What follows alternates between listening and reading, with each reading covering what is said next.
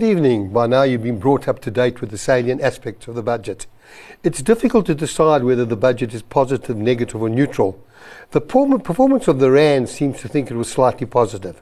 Much was expected. The Eskom bailout is arguably too small, and the growth assumptions are, in my view, slightly optimistic about as good as we could get. Perhaps the most important aspect is that the fiscal consolidation stance and acceptance of not increasing taxes remains intact. In this segment, I'd like to unpack how the budget impacts on you, the individual, and joining me this evening is Tony Davey, Chartered Tax Advisor Advocate at Tony Davey and Associates, and joining us via Zoom is Philip Joubert, Centre of Tax Sections and Manager at SAIPA, the South African Institute of Professional Accountants. Tony, Philip, thank you very much for joining me. Well, guys, first I'll put the question to you, Tony. And my producer said when I came on, put, put, on a big smile because actually there is a lot to smile about in this budget. Everyone was expecting the very worst. We'll talk slightly about what's happening on Friday with the possibility of grey listing. But at this point, what are your thoughts? How did you feel about the budget? Well, Brian, I'd call it a neutral budget. There was, um, for example, adjustment of the personal income tax brackets to take into account inflation. So basically, you're in the same position as last year. Yeah. Philip, your views? A very neutral budget, in my opinion. Um, some positives, some negatives, a lot more that could have been done, but at what cost? So for me, especially from an individual's point of view, there are a few positives, but not enough to really make you smile. Yeah. What I noticed, Philip, is although they've increased all the all the all the rebates and everything's gone up, it's certainly lower than the inflation rate. I mean, I looked at the numbers around about the five percent. We know inflation at the moment is trading close to seven. So why not give the inflation rate? The adjustments were made on the expected or estimated inflation um, at 4.9% in the budget. So that is what Treasury expects inflation to be over the next fiscal year. And that's what they made the adjustment on. Tony, you know, the, firstly, the first question I've got to ask you let's talk about provisional taxpayer. Any, any change in them? Have they increased the bands of any people not paying provisional tax that may have been paying, paying provisional tax previously? Same as before. Same as before. Mm-hmm. And then, and then, I mean, there was one element that does give some relief. I mean, when I think about transfer duty on properties, they gave a slight increase in the band. Yeah, there. well, the exemption was up to 1 million, and they've increased that to 1.1 million and adjusted all the other bands. So all the other bands um, upwards. Gone up as well. Yeah. So then, Philip, let me ask you. We talk about re- rebates and deductions, and we talk. Let's get now to the one aspect that everyone's been waiting for, and that's what's going to happen with solar. I can I can see you're expecting this question because there there has been some relief given, but quite surprisingly, yes. I, I was a little surprised because Tony and I spoke before we came on the show. The first comment they t- spoke about getting a rebate of fifteen thousand per individual, not per household, and then a lot of people are renting. So maybe you can just help to unpack that. What is, what is your reading? And I, and I know that Tony always says that you know you've got to wait for the detail. This is just the sort of the skeleton. Wait for the detail. But what is your view? Enough for giving enough incentive for solar, and why not for batteries and inverters? Okay, so to start off with, the rebate is an actual deduction on your tax due. So instead of reducing your taxable income, it's a straight off reduction of the amount of tax that you owe SARS. So if you do meet the relevant qualifi- uh, qualifying criteria, I think it is 25% of the value of what your solar installation is, um, up to a maximum of 15,000 Rand per individual, like you said. Um, it can be quite positive for you because that means that could potentially be 15,000 Rand back in your pocket when you submit your tax return. Hmm. Now, the problem is that your inverters and your battery packs can run separately from your solar panels. Um, your solar panels can be used to charge your batteries and all of that. So I understand that Treasury, to some extent, excluded that from the the whole uh, rebate and uh, deduction allowances. But at the same time, um, it does make it difficult to determine what is used for what. So if it, the whole idea is to promote solar, which is green energy. I don't want to say free of charge because it's definitely not, uh, installations can be quite pricey. But the whole thing re- relates to what is your purpose for it? If you want to use this for purely your own purpose, your ho- household, a medium-sized solar package will be your best bet. That's what Treasury took into account in looking at all of these things, I believe. So, excluding items that are more mobile, that can be tran- that can actually be transported, I've seen a lot of these inverter packs move from one venue to another just as it's needed. Um, does not quite meet the definition of adding to the grid. It's almost more like just like your little UPS that you've got at home to run your Wi-Fi or to charge your phone during load shedding.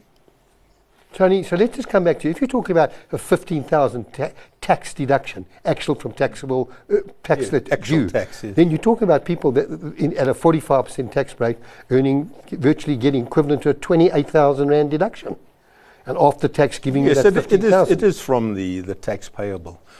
I, I have one or, one, or, one or two points to, to make, though. My, my one concern, Brian, is that this is only effective from 1 March 2023, 1 March this year.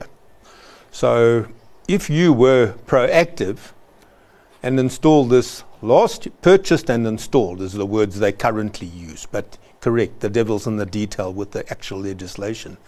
Purchased and installed on or after 1 March 23. So if I was proactive, in fact, I'm punished. You know that old adage, the, the early bird catches the worm? Well, not, not this time.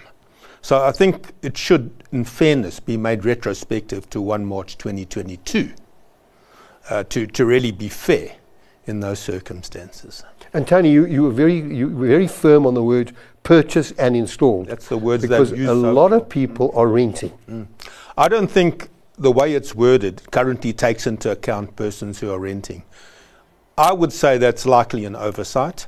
And when the actual legislation is drafted, it goes for sittings before Parliament, the Parliamentary Finance Committee, and I'm sure it'll be addressed uh, at, at that stage. Sure.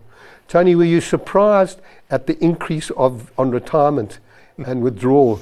the tables have gone up. I mean, it's been like this. You know, we've never seen anything. I mean, if you think about inflation over the last 12 years, that means money at 12% or at 8% has halved.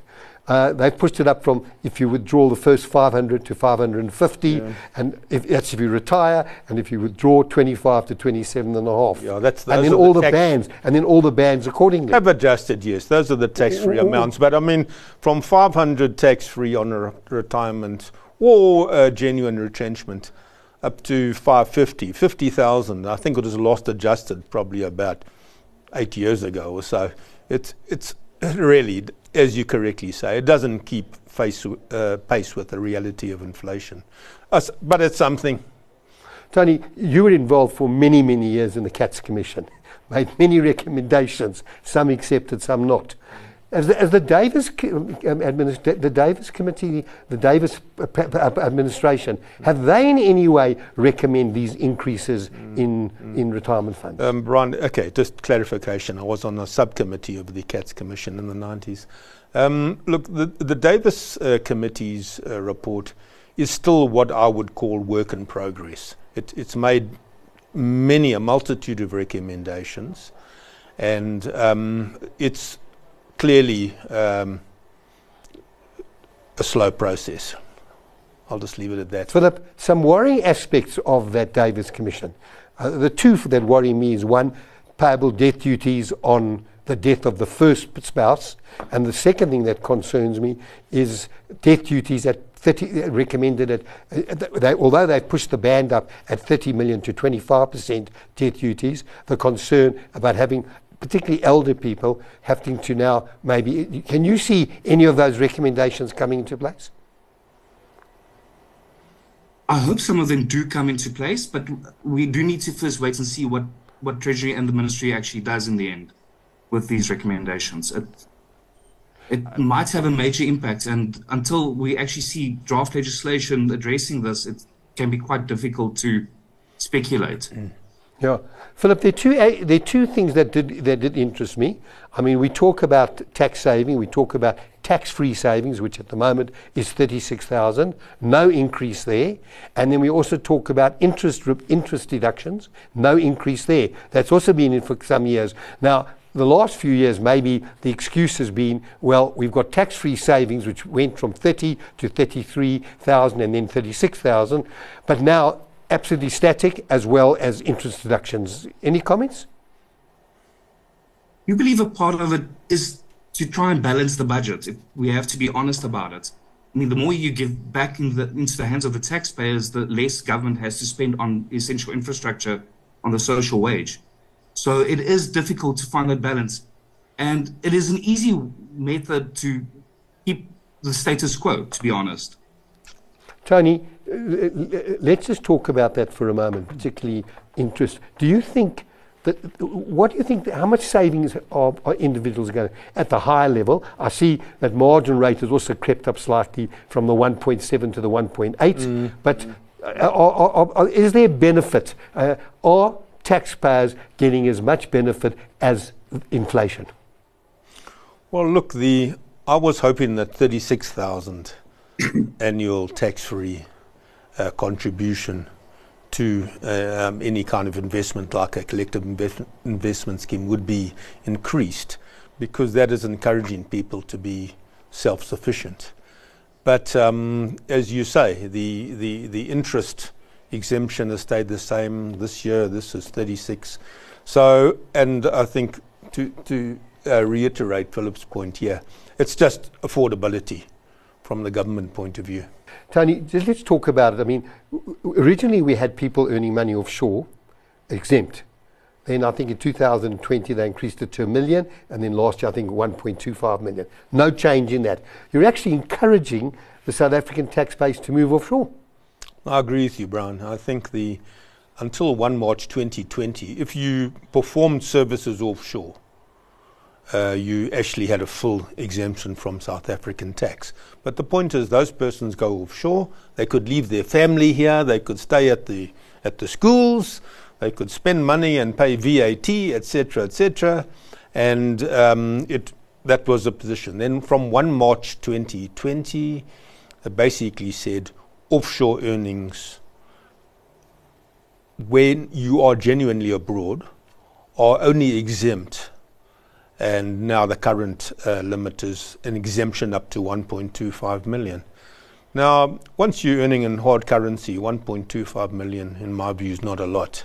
And I would have expected that to increase as well, because frankly, one wonders whether this cap should exist at all, because rather have people staying in the tax net and not emigrating, because the, the so-called loophole around foreign earnings is in fact to tax, become tax non-resident.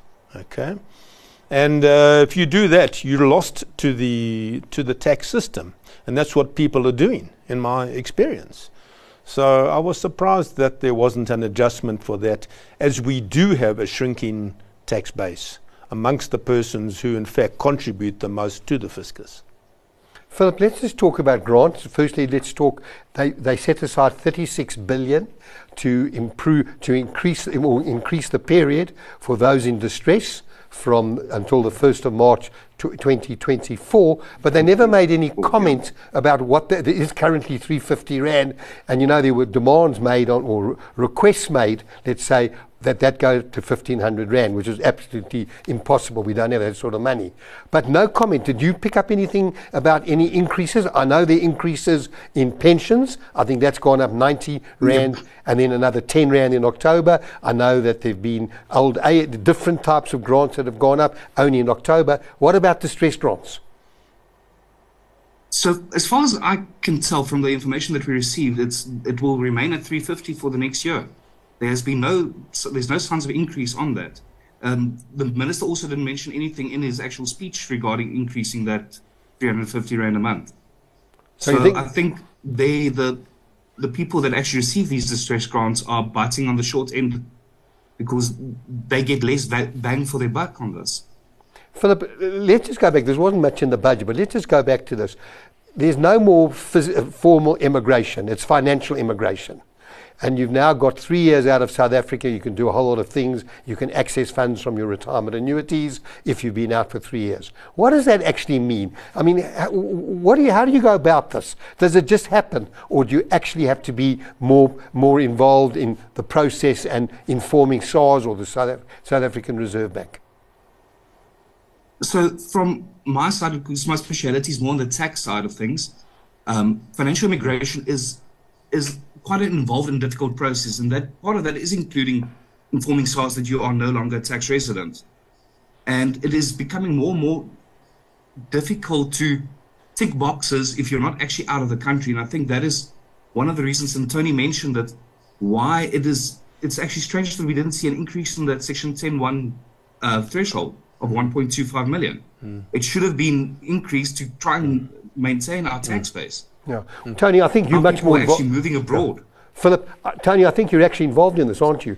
I yeah, think you've got many people, yeah. because I mean, today, if you want to export capital, someone who dies here and you're now winding up in the state and children have been overseas for many years, they can get receive the money if they've got a bank account in South Africa. Very few of them have a bank account, and they can't receive the funds. How does this actually work? This financial immigration. Okay. What's happened now, Brian, is that. Um, they have consolidated emigration, which was a Reserve Bank concept, with tax non residency. And it's now all assumed by SARS. So the Reserve Bank have actually handed over emigration for natural persons to the uh, SARS. Um, now, the thing is that um, basically you do have to be pro- proactive with SARS, and you do have to fill in forms, and you've got to provide proof that you, in fact, are non resident. Uh, for tax purposes, in which event you will also be regarded as having emigrated. One of the requirements, amongst many, is that in fact, you show you are a tax registered person in another country. Right? And, then, and then ultimately, SARS, if they're satisfied with this, they will actually give you a certificate of non residency now. So that's what you've got to aim for. And that's quite a new process. That's only happened over the last few months. So it's a single process through SARS now. And uh, you have to, though, get that certificate of non residency. Tony, are you re- recommending to p- particularly elderly people who have children living overseas that they actually advise their children to actually do a financial immigration? Well, you can do a belated immigration. So, in the sense that if, some, if children have gone, all right, and they're going to inherit from a South African estate, you still have a problem if you're not technically non-resident, okay, in receiving the monies offshore. It'll be stuck in a bank account here, in the estate account. And you can then do what's called a belated immigration, which really just means formalization, albeit it is backdated to when you left. But at the moment, you do have the hassle of that process in order to get your money offshore. So For example, if it's an inheritance. What happens if you, you, you're a beneficiary of a trust here, you're living offshore, you're a beneficiary of a trust here, and each year the trust has been attributing income to the children, because it's a tax method of reducing the tax. So you've paid some tax here, but you aren't really here, because you've been living in another country, and you're a taxpayer in another country. Is that, uh, is that passive? Can, can I just say this, that if you have a non resident beneficiary of a South African trust. The trust is the taxpayer, not the non resident, because SARS can't collect from the non resident, which means the trust tax rates of 36, you know, sorry, 45%, which is the maximum income tax rate, and the CGT rate of 36% actually apply. And the beneficiaries only get after tax monies. So you, so you don't want, you can't attribute you can't. Um, monies to a non resident beneficiary and have the conduit principle apply, whereby money flows through the trust and the, the beneficiaries pay the tax. So you've got to be very careful about, about that. That's why people consult with you, Tony, because you have your expertise. Philip, let's just talk about some of the other taxes that were you expecting. I mean, no increases in CGT, no increases in VAT, uh, no increases in state duty. Uh, you can still only take out 1 million offshore plus 10 million with, with, with SARS approval. Uh, were you expecting any of those to change? Dividends tax or any of those? I'm, I'm happy that some of these didn't change, but one of the things that we've been championing for for the last few years is actually a bit of an increase in the rebates on capital gains, for example, especially for individuals. The 40,000 Rand annual exclusion has been sitting there like that for a number of years. And it, we really hope that they would increase those rates. Um, but at the same time, we're happy that the inclusion rates hasn't been messed around with.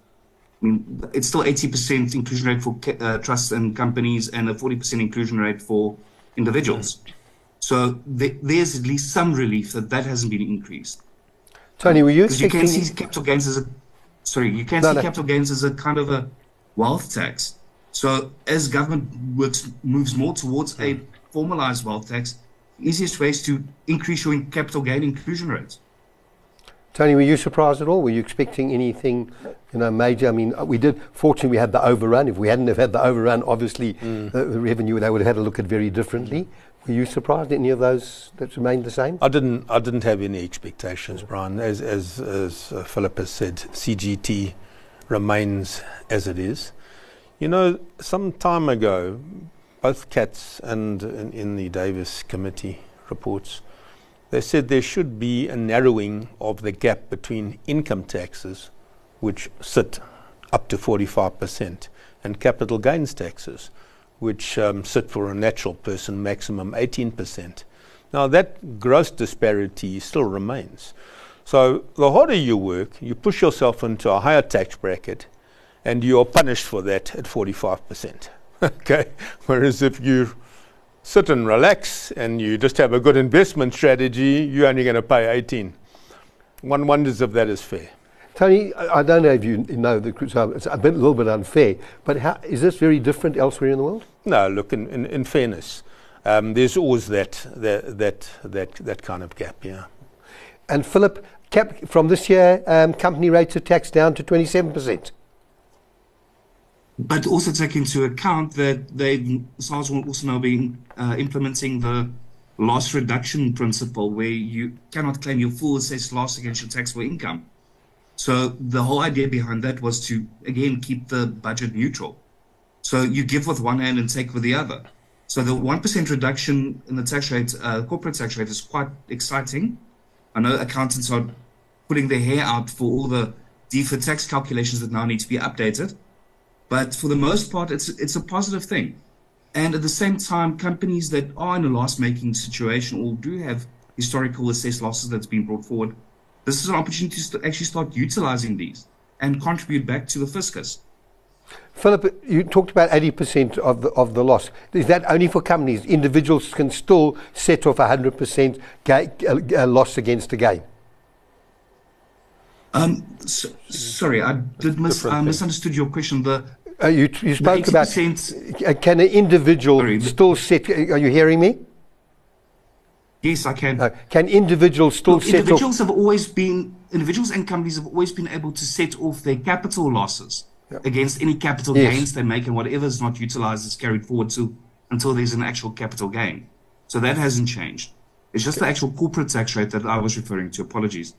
Well, we can all take a lot of comfort that taxes do not go up, but I must warn you that if you're drinking this evening and smoking a cigar, or cigarettes, you're going to be paying more. Uh, Tony and Philip, I'd both like to thank you for joining me this evening, and to our viewers, thank you for watching and enjoy the rest of the evening's viewing.